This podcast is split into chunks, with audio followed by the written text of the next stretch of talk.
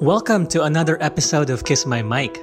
Our theme this month is Director's Cut to honor the amazing work of Filipinx filmmakers. And today, I am very excited to be joined by Mr. Bobby Rubio. Hi, Bobby. Hey, how's it going, Mike? Good. Thank you for having me. Thanks so much. It's my honor to have you. So, Bobby is the writer and director of the animated short film Float from Pixar, which is the first ever animated film from Pixar that's based on Filipino characters. So, I'll let you maybe do a little bit more introduction, Bobby, if that's okay. But first of all, congratulations on the success of Float. It's such a big deal to the Filipino community. It's the first ever animated film from Pixar with Filipino characters. So, you know, it's such an honor to have you on this podcast. So, go ahead, Bobby. Oh, thank you, Mike. Um, yeah, it is the very first Filipino American characters, lead characters in a Pixar film, and it that wouldn't have happened if Pixar didn't encourage me to do so because originally the characters were going to be white. Because when I first initially drew this idea, it was going to be a comic book, and I drew this was like eight or 10 years ago. I drew this cover, and on the cover was a white man and his son that was floating. And I did this because it was my way to respond to my uh, son's autism diagnosis my son at two and a half years old, my son Alex was um, diagnosed with autism, and I didn't know how to handle it. So my wife says, "You're a storyteller. Why don't you create a story and tell your um, your position about it?" So I did that. I did a comic cover, and the cover was called Alex. The comic was going to be called Alex after my son, but then. Um, I was too so much into my depression and caught up in the emotion that I had to put it aside. And then, um, like I said, that was probably 10 years ago. And then four years ago, I thought, decided to a short. And so I did storyboards for it. And I had shopped that around to my friends to check out if they liked the story. They loved it and they were saying, You should show this to Lindsey Collins. She is the producer of the Spark Shorts program. And I did. And Lindsey thought it was a perfect candidate for the Spark Shorts program. And so it went in and we made the film. And I'd like to also point out that it was great that it was Jillian Liebert. She was a story manager of the department, she was the one that actually told me you should change the characters from white to Filipino. And because she pulled me aside and she was like, What's up, Bobby? Why are these characters white? And I said, Because that's what I thought you guys wanted. That's what I am so used to. I am not used to seeing Filipino lead characters. And I was like, I don't know if anybody wants to see that. I really said that. And she was like, but this is your story. And I was like, uh, I wasn't convinced yet. And what it took was uh, Jillian said, How's your son, Alex, going to feel when he looks up on the screen and the characters are white? And that's your story. And so that changed my whole perspective because it's not about me anymore. It was about my son and whether he was worth I didn't worthy of it. I didn't want him to feel that he wasn't. I didn't want him to think that being a Filipino that I was ashamed of it. I wanted him to know that um, I am very proud and I do think we are worth it. And I want children of people of color and people that are different to know that we are worth it and our stories need to be told and need to be on the screen. So I hope that it empowers people that always felt different and outcasted and that we have a say and we have a place in this world. Yeah, absolutely. I mean, the message of the story is just so powerful in just what you said, you know, being different, right? And accepting that difference. So I guess, you know, you covered a lot of interesting topics that I would definitely have questions on already. So that includes kind of the the origins, you know, the inspiration for the story, which you know is really very personal because it's about your life, it's about your son. But how did it get to a point where you're actually developing it? You know, you told me that yeah, um, you took a break sometime in between because, of course, to deal with just grappling with autism, and we'll talk about that as well. You know, it's hard to find the place to really keep moving, right? If you're having those thoughts. But how did you really develop that story? What was the process like for you when you remember things are actually moving along?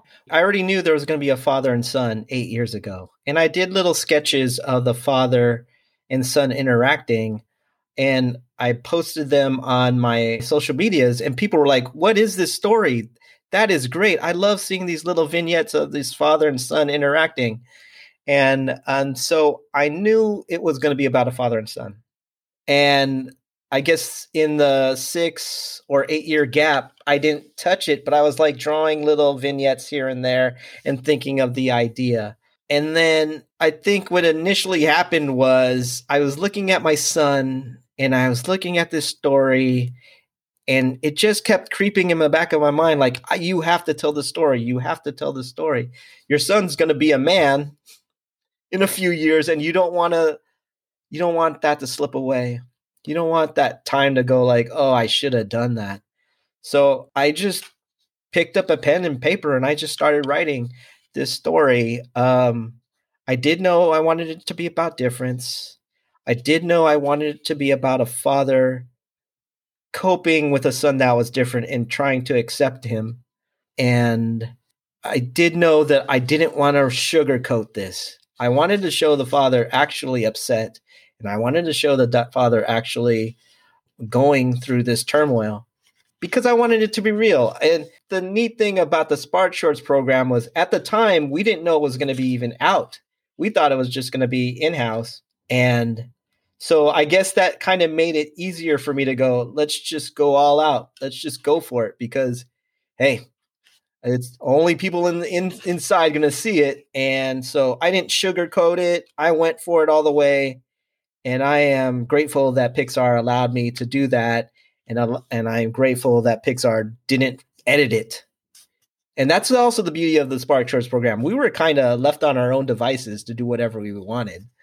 Uh, and and again, because I don't think we were ever thinking this was going to go out there, but luckily we made some great products and great stories so i think you know disney and pixar felt like they were great enough to be out there on the uh, disney plus absolutely yeah so i think the last time i checked disney plus is not available in the philippines yet do you know if there's a plan from pixar to i guess release it to other countries like the philippines which you know I'm sure we'll be so happy to celebrate this, you know, this important film to represent our culture. Yeah.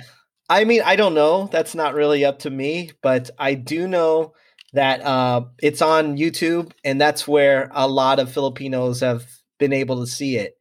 Uh, uh, it's on YouTube right now, and it's at 60 million views, and actually just hit a million likes so 60 million views and 1 million likes. And so, and I know a bunch of that's got to be the Philippines.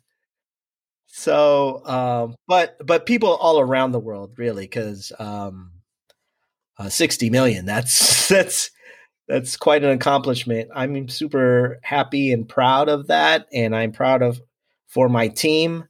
Uh, my uh, float team was wonderful and super talented, and um, I'm glad our work got shown to the Philippines because I've been waiting for it forever to hit the Philippines. And um, uh, yeah, although it's not officially on Disney Plus, uh, people in the Philippines can see it on YouTube right now.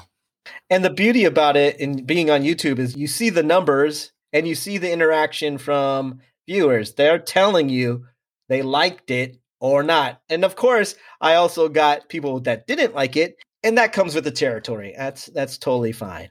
I mean, obviously, like we're so proud of you, proud of the film.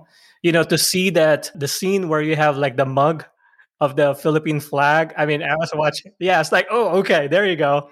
So I guess I was just curious. So, what were some of the interesting comments that you've heard, you know, either from the Filipino community or even from others as well, because the message is so universal, right? Accepting that difference in the father and son relationship.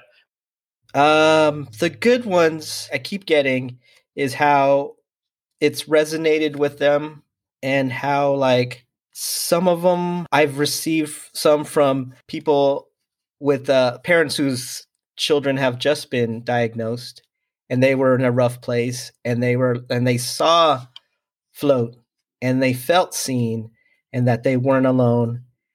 I even got a message the other day and i liked it because it said this father saw it and he was finally at peace after he saw that. and i that touched me because i know what that feels like. And to finally come to terms and be at peace with a diagnosis um, that means the absolute world to me.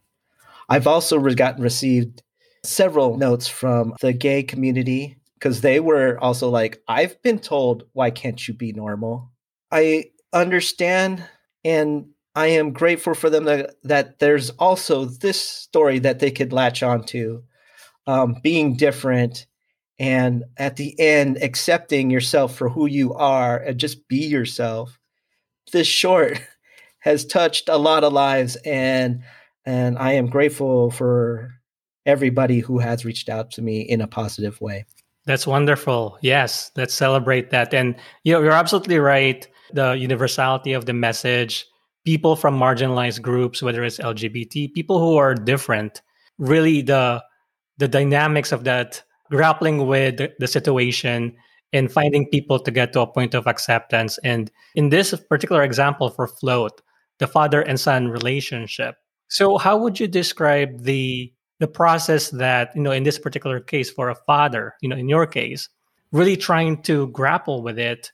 Would you say that is a typical kind of um, process that parents go through in terms of understanding what's different about their children and then trying to get to a point of understanding. Well, we're in the Filipino.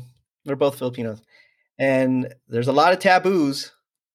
If you're not, if you're not like normal, you're kind of shunned upon.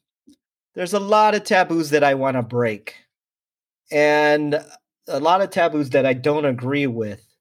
I just think, as a parent, I know it was difficult for me because you hear all this taboos, you experience it, and then you go, why is it that way? Uh, we're all people, Mike. We all deserve love, and to have people judge you like they're perfect, you know.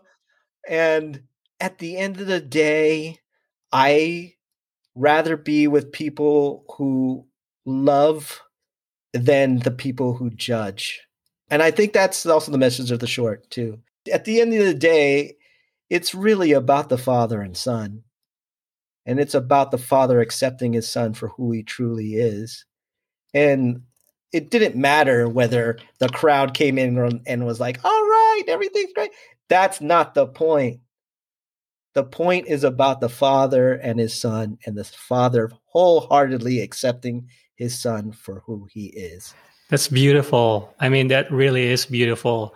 You know, just to anybody who is longing for that acceptance from a loved one, whether it's a father or a mother, you know, I think that's just so powerful to really show the importance of that in building that relationship. So that's, yeah, just so wonderful. Because if you have your family, you could face anything. Right. Yeah, exactly it doesn't matter what they think because yeah that's the foundation and you know there's so much more beyond that right because that's your foundation it makes you feel like like for me when i was watching it and when i was thinking about my own experience just growing up from a catholic family and accepting my sexual identity you know it was tough to go through that process of getting that acceptance and you know all sort of craziness can happen in between if that's not there. But once we get to a level of acceptance that just was the beginning to much greater things. So i think that's so powerful and so universal. So I guess I do want to ask you a little bit more about the creative process for you, right? So, you know, you have a personal story, you know about the key things that you want in your story, like the father and son relationship and the concept of uh, being different and, and embracing and accepting that. You know, what was the creative process for you like? So, for instance, how did you come up with the idea of, you know, floating uh, as a way to differentiate? right? So yeah, I, I was just curious about that. Yeah, floating came about because um, I wanted something visual to be different that made the child look different visually. Like you get it once you see it visually. Uh, floating kid, that's different from another kid. The, originally, the idea was the dad was going through the depression, like me. And originally, in the short, I had the father sinking into the ground while the son was floating. And so we went through the story process. That was the original intent. The father would sink and the son would float. But what had happened when, when I was pitching it to people, uh, they were like going, Oh, so the father has superpowers too? So the father's different too? And that went against everything that I was trying to say. I was trying to say that the son was different and it, it's about the father who has to come and accept. And if if the father was also different, then that's a different story.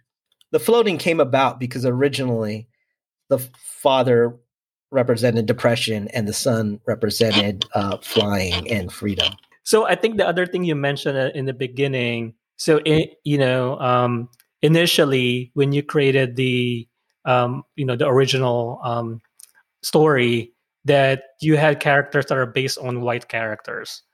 Um, so it speaks a lot about, I guess, the representation in the entertainment industry. How common was that in the industry where writers, directors, you know, are, I guess, have to align with what's what's sort of the norm in terms of, you know, creating stories based on white characters and you know setting aside some of the by you know the POC characters. I guess I'm just curious, what's the state of the industry? Well, I can't speak on the. Well, I guess I can speak on the industry, but um, I, I will say this: I'm a kid uh, who grew up in America, and I can count on one hand may, how many Filipinos I've seen in my whole lifetime. You know, so um, so uh, I wasn't born in the Philippines. I didn't see Filipino television. So I, whenever I saw any type of person of color or um, um, uh, like an Asian, like I remember watching kung fu movies. I mean, kung fu theater every Sunday, and that's what I gravitated to because they were Asian. It's the first f- people of color I've seen, and actually, the first Filipino I seen was Ernie Reyes on um, the Last Dragon movie. I was probably eight or 10 by the time that happened. So you tend to think, oh, okay, well, then I guess I will never see a Filipino character because you don't see it. You just don't. And so the industry seems like it's pushing for more diversity now. I am grateful that I'm in a position that I can possibly tell more stories and share our culture. And so 10, 20 years ago, no, that was not going to happen. So things are changing and I I think for the good. And I think we're going to get more diversity and more inclusion. And I know Pixar is definitely pushing for that. And I know uh, I think the whole industry is pushing for that. So uh, it's a good thing. No, absolutely. Some other films that were also part of the Spark Short um, program are also pushing for diversity and representation as well. Is there anything that you can maybe speak about in terms of the Spark Short as a whole, in terms of its vision and you know, I guess how the the role it has played in terms of really pushing for you know diverse stories out there yeah, I mean that's what is the point of the Spark Shorts program is to give uh, directors, storytellers that normally wouldn't have an opportunity to give them an opportunity to tell their stories. And I think we're uh, the Spark Shorts program has focused on uh, people of color uh, directors and and uh, women directors. So again, the marginalized um, uh, people that have been typically overlooked are getting a chance to tell their stories. Yep. No, thank you. That's great. And then, so I guess the other thing is in the intro, we talked about Float being the first ever animated film to have Filipino characters. What does that mean to you? It means the world to me. And it means that, you know, my children could look up on the screen and see somebody that looks like them. It means that future generations who see this short will feel empowered and feel that they are seen and that they can do this. Um, it makes me feel like I broke some kind of barrier that was there before. And now, you know, I feel like, I mean, the sky's the limit. There's, there's, we can do more and tell more stories. And not just me, but other Filipino Americans and other Filipinos Filipinx creators, Pinays as well.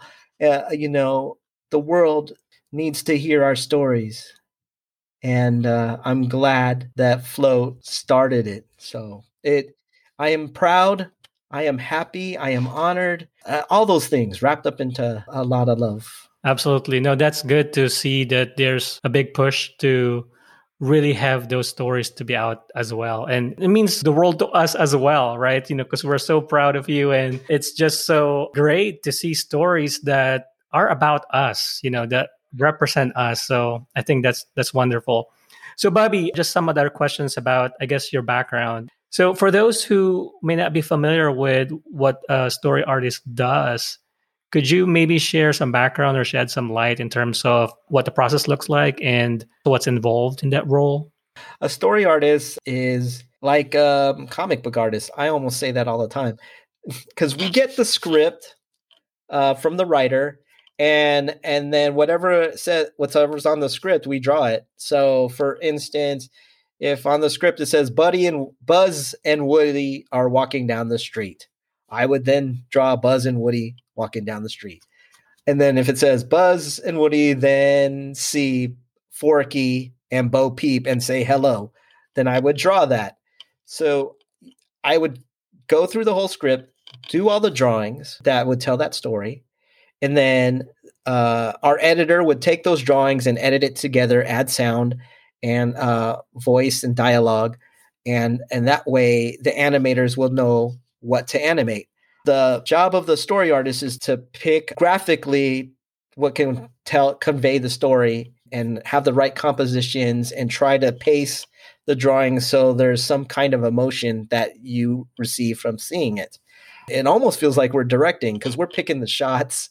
We're doing, we're doing. But I mean, uh, so but we are the first line of of of telling the story.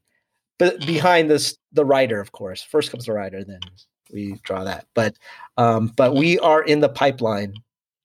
But we're in the first part of the process, and then eventually it goes into animation and lighting and and and music and post production. So um, that's what a story artist is. Thank you for that, Bobby. Because there could be a younger Filipino kid out there who will be li- who's listening who might be inspired by seeing the Philippine flag and float you know having filipino characters who might venture into this path as well that you've taken. So i hope so. I really do. I really hope so. Yeah. I think that's really our goal right? To make sure that there's continuity. There's a pipeline you know the the younger generation. And that's why it's great to have programs um, you know like the spark short where the focus is really more to amplify voices um, from the different marginalized groups. So thank you for explaining that, you know, the role of a story artist. But I guess another personal question in terms of your, you know, chosen path. How did you get interested in in this field, you know, the animation field or uh, you know, the comic books um, you know, versus other forms of media or the creative aspect? Right. I should I guess I should have started by saying I uh, was born and raised in San Diego my mom is from Manila, and my dad is from Ilocos Norte, and and so uh, my dad was in the Navy, and my dad drew actually. My dad's an, not a professional artist, but he was pretty decent. And my grandfather on my mother's side was an architect. So um, he was an architect in the Philippines. So uh, Emmanuel Alcid is was his name, um, and he, when I was younger, my grandfather showed me how to draw perspectives. By he had a little drafting table, and I learned how to draw uh, in perspective. I, I, mean, I tried to. I didn't quite grasp it because I was only like eight or ten at the time. But growing up in San Diego, um, we have the Comic Con mm-hmm. comic convention every year, and uh, I think maybe that influenced me. That I I, I love comics. Mm-hmm. I've I've loved them since I was a child. Uh, I collected comics, and I drew. Uh, in sixth grade, our uh, teacher allowed us to draw comics, and I actually drew a comic book character named the Charger and it was it was after the San Diego Chargers football team. But the funny thing was is that uh, I I based the character off of my father. Uh, I named him, I even named him Robert Rubio. That's my father's name, and my father's an electrician. So I created this superhero named the Charger, uh, and um, and the funny thing is is um, you know, my dad's Filipino. So I um I asked my dad how tall he was, and he was like, I'm five three, and I five three or five five. And I was like, awesome, my superhero is gonna be five five because I thought that was tall at the time. so yeah, yeah, I was like, all right, my this guy's gonna be five five. And so um the cool thing is is that was the very first Filipino American superhero I ever created. And it's because in 6th grade when you're a kid, you're the world is yours. You're not already no one's telling you no. And I'm like Filipino superhero. yeah, no, we need that. Yeah, we definitely need uh, more superheroes. And I'm trying to think if there's one that's five five actually, or shorter. Probably Wolverine. Wolverine's pretty short, so I think he, in the comics, in the movies, in the movies he's tall, but in the comics he's short. So let's say the um this is more like a fun question. So, you know, Float was a short film. Was there ever thought or maybe just a dream to turn it into a full length or even, you know, adaptation into other forms? I intended it to be a series uh, because obviously the comic it was intended to be a series, and it's set up. It's obviously set up to do more, but that's not really up to me. It's up to Pixar and Disney if they want that. So I guess as you were pursuing that path, it sounds like you were really you knew what you want, right? And there's family support as well. Uh, I mean, that's great. That's fascinating because sometimes it's hard to really know what you want you know that's one thing and then the other thing is it's also hard to get the family support especially from a filipino background and especially for people who are pursuing creatives. So can you share anything about it? I will say this yeah coming from a filipino background i did have some pushback um, from people like uh, you're gonna starve. Let's be truthful here i wasn't great in the beginning i was just starting and i st- i struggled. I don't want people to think that I just got here and now right and everything fully formed. No, there was a, a lot of struggle. It's funny, you tend to think that you're the best, and you might be the best when you're a kid, but once you get into college, you realize there's a bunch of guys who were the best of their little towns, and then we get together and you're like, oh, the talent pool has just even gotten bigger. And the same happens when you get to Disney and you get to Pixar. Like you're like, whoa, there is so much talent here. But starting from the beginning, I want to say it was my mother that was very encouraging because she knew, which was strange because most mothers rather you do something like be a lawyer or or a, a nurse or a, or not electrician, but a engineer. I mean, so I mean that's what we usually get from Filipino moms and Filipino parents is like, yeah, you got to do that stuff. Um, they tell you not to focus on the creative stuff. But yeah, my mom was very encouraging. Um, and uh, the great thing is when I was growing up, a lot of my teachers would say, "Well, Bobby's got talent and it's actually it's better than typical." So you really should encourage that. And and my mother let me go to every now and then there would be like art classes that I would be pulled into. And I want to say thank you to San Diego teachers and for the programs that I went to uh, because that only enhanced my creativity and my um, my talents. Um, I even I even won when I was a little in high school. I won like a, a newspaper award for San in San Diego, and like um, that's in high school. So uh, it just you know you get encouragement continually as you go up, and of of course I got knocked down several times.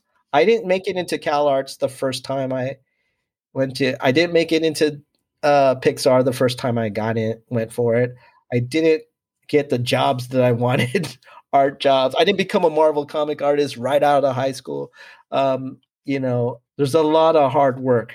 Um, so I don't want people to think, oh, okay, I just will just go and do it. And I'm gonna work at Pixar. That's a good message because it, you know, even with your story, all the setbacks, right? I mean, it's it's powerful to hear that it's not easy. So there's challenges ahead, and you just keep keep on going and keep developing your skills. So I guess one question is, and you have a lot of projects under your belt too. You know, with Pixar, you've worked on uh, as a story artist on Cars 2, Monsters University, Incredibles. So there's a lot of projects along the way that I would think that really helped you develop your skills as well. But how would you approach that kind of skill development aspect? So let's say there's a parent out there who has a kid and the kid has potential. You know, how would the parent encourage the kid to really develop his skills and what would the kid need to do to really enhance those talent or skills? Okay, depends on your budget if you have money, then invest in a computer and get the programs out there. But that's not necessary because I didn't have that. All you need is a pen and a paper, paper, paper and crayons, paper and pencils. You can write a comic book. You can make a cartoon, a comic strip. That's what I started off. I I, I loved uh, Calvin and Hobbes when I was little. All it is is three panels, and all it is is a, a two characters, or usually Calvin and talking to Hobbes. But there's a story there, you know, and you can tell a story with just three panels. And then you can move up to comic books. You could do 22 pages of creating a character, telling a story, drawing the background, learning how to craft a story by making a comic book, learning how to design characters by creating a comic book.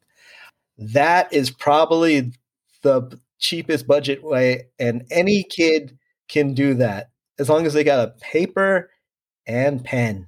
They can do that.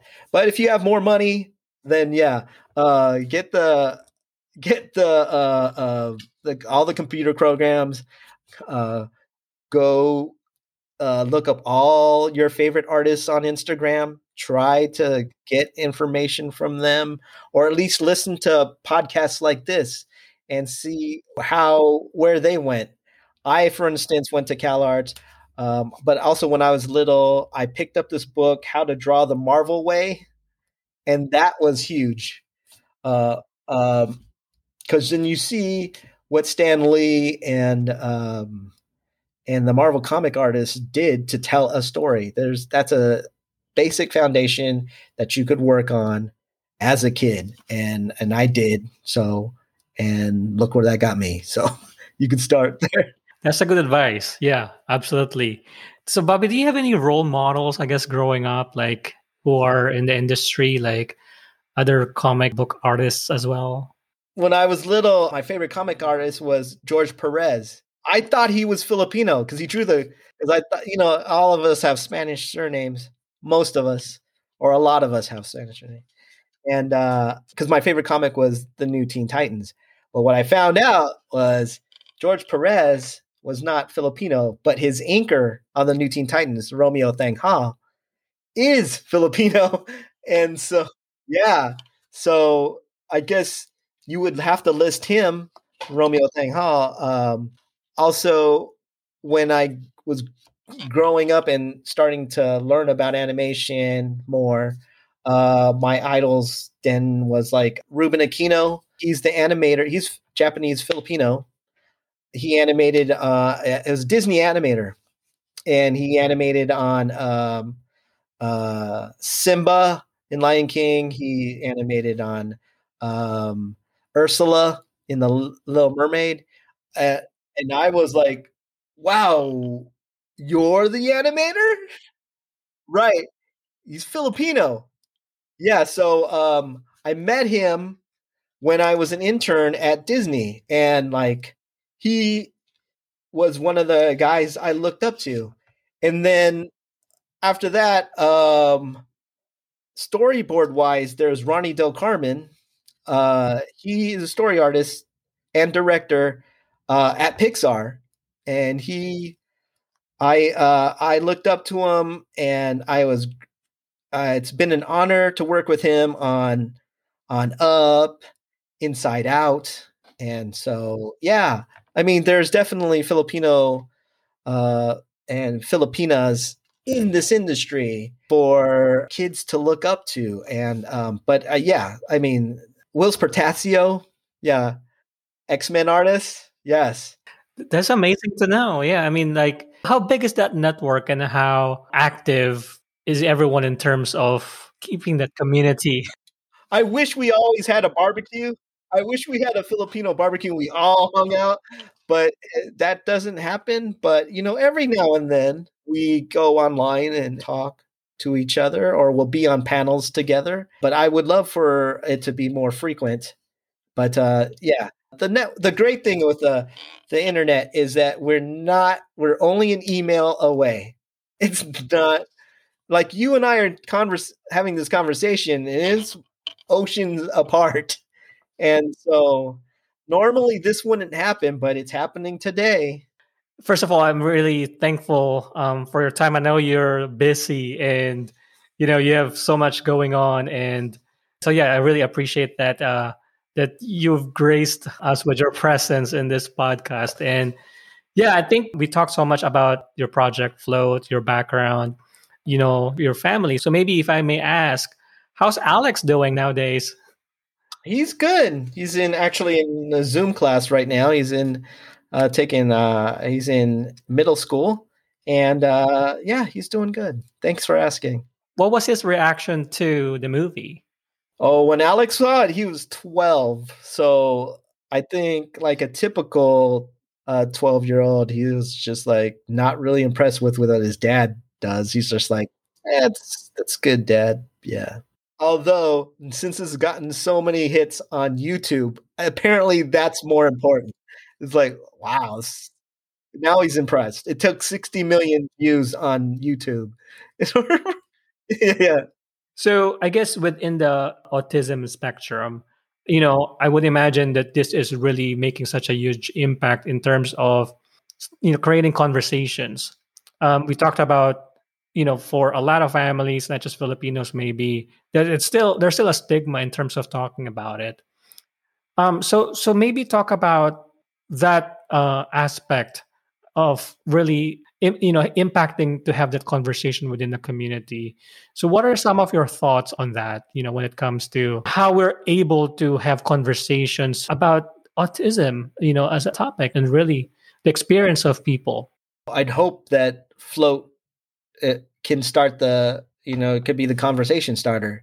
Like you could see that and then you probably can say oh don't we have a cousin that's on the autism spectrum? We should probably you know go talk to him and uh, maybe reach out to the parents. Maybe you haven't talked to him in a while. Maybe now that this short, you see that we're human and we we're no different than you and maybe that will inspire you to go okay maybe i should go talk to cousin vinny. Maybe i should you know take some time out and and check in on them their that family. In fact it's been great because i've been getting emails where people like hey my nephew's on the spectrum. Hey my neighbor's on the spectrum.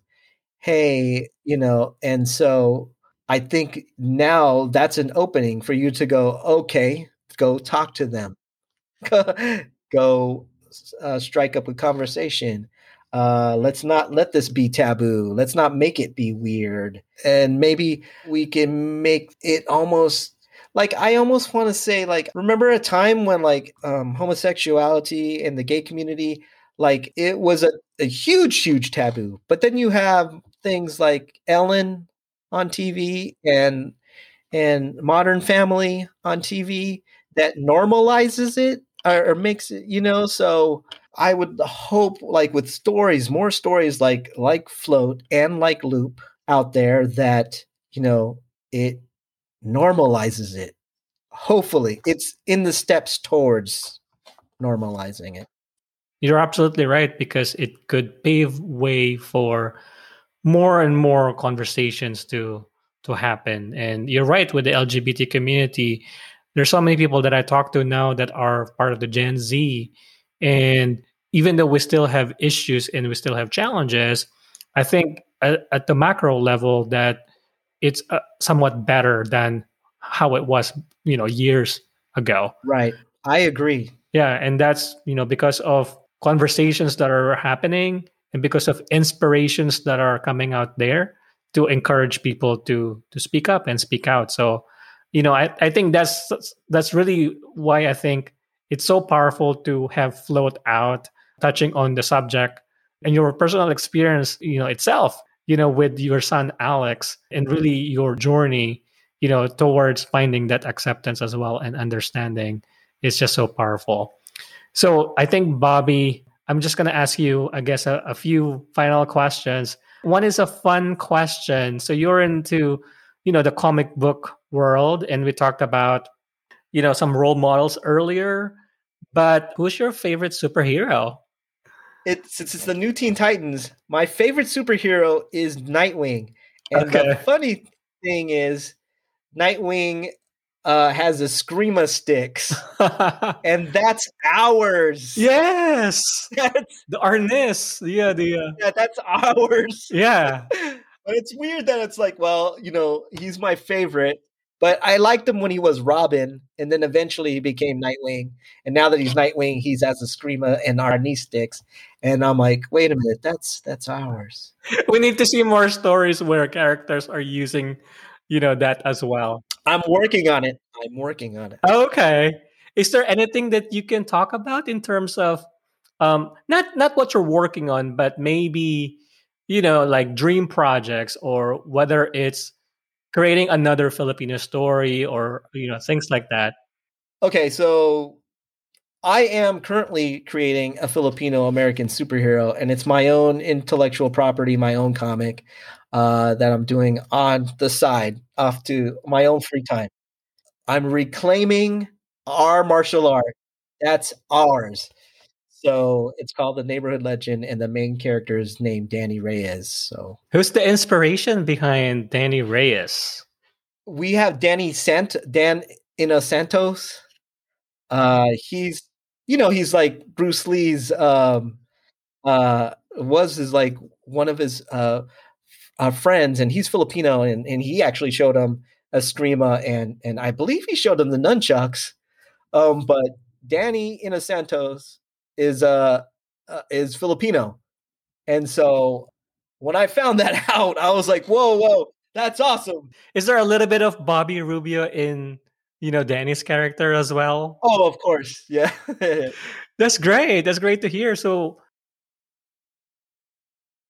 I'm writing and I'm probably gonna crowdsource fund it uh later later alert. But if you follow me on Instagram, you'll find out when all this stuff is going to happen. We'll definitely uh, support you, Bobby. So we can't wait to see that. You know, because you know, right now I'm featuring a lot of creatives as well from the Filipino community. Um, you know, some of them are in the indie space. You know, there's a few of them that I've featured on the podcast. You know, they're developing films. You know, to really amplify the voice. So, so that's what we're here for to really support the community. Mm, that's what's cool too is that like my story is going to be different from their story. I'm going to tell the Filipino American uh, story, and that's and I'm going to tell from my perspective, and and they're going to tell it from their perspective, and we need more Filipino stories out there from everywhere. Absolutely, because I think I mean we haven't touched on this, um, you know, at all. I mean we did a little bit, but when it comes to diversity, there's many different stories and there's many different voices as well. It's not just one thing. So the more we see and hear more of our stories, I think, you know, that will represent more of, you know, all the different aspects of our culture. So oh, yes, exactly. Because like I've gotten some of the complaints that I gotten for from Float was that it wasn't Filipino enough. Now you hear that all the time, especially when you're Filipino American. You run into that. You're not. You don't speak Tagalog. You don't. You wasn't born in the Philippines. So that's my experience. I tend to get that plenty that I'm not Filipino enough, but uh, that's fine with me because that's my experience, and I and and I think that's a good thing. You know, it is. It's not just one thing, right? You know, the Filipino story is not just one thing the Filipino identity is not just one thing either, right? So if you're identifying as Filipino and you have different backgrounds, which are a little bit different from mine, you know, we have to be more inclusive that we're all representing. What's your message to our Filipino, your Filipino fans, our Filipino community? You know, yeah, people out there. Uh, my message is I love you. And um, thank you for all the support you've given me and all the inspiration you've given me. And I hope I uh, inspired you to think that you also have to go out and tell your story. Because, like what, what Mike and I just said, it's not just one perspective that needs to be told. All of us need our stories out there. There's so much more to tell, and there's so much more to share. And I thank you, Mike, for you know for this opportunity to talk to you and Filipinos out there and um, and yeah, and to get your perspective because when I was told that okay, this is going to be a Gaysian experience, I was like, okay, yeah, let's do this. yeah. No, thank you for being yeah for coming on the show because to me that's that's what I'm trying to do as well. You know, the the, the gay identity, the Asian identity. There's probably stereotypes of people already thinking what that is. So I guess you know to your point as well, right? In terms of storytelling, you know the your experience being Filipino uh, from San Diego, and you know the characters on Float, right, representing an aspect of the Filipino identity. But you are such an inspiration, Bobby. So it really is a big deal, you know, in the animation world to see this film and the fact that you're working on your next project based on a Filipino character as well. It's just it, it energizes me, you know. So it's uh it's exciting. It's an honor to have you on. And how else can we support you, Bobby? If there's any call outs, you know, Float is on YouTube for those who are outside of the US. It's on Disney Plus. You know, you have other projects that you've worked on as well that you know we'll be happy to support. But you know, if there's anything else that we can do to support you, yeah, let us know. I will. Just follow me on my Instagram and my socials. And then I'm pretty sure I'll be like, hey guys, I need your help now. so, but right now I'm actually pretty good. So thank you. That's great. Well, with that, I guess, Bobby, so we can close out the conversation and we can end the podcast. But I do want to thank you once again for being part of the show. Um, you know, congratulations on the success and we wish you all the best and all the love from the community. So thanks, Bobby.